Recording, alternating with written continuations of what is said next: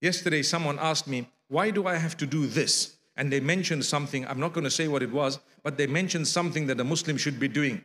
I said, You know what's the true answer? Because Allah said so. That's it.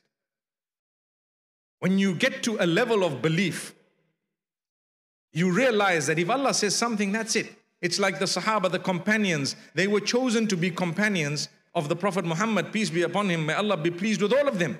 Because when they were told alcohol is haram, stay away from it, what did they do?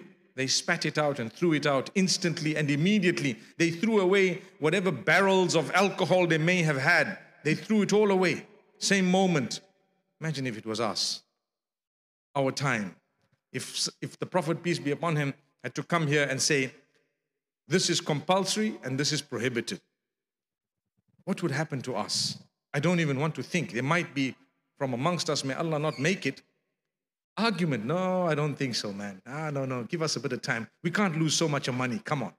There could have been arguments, right? May Allah Almighty strengthen us.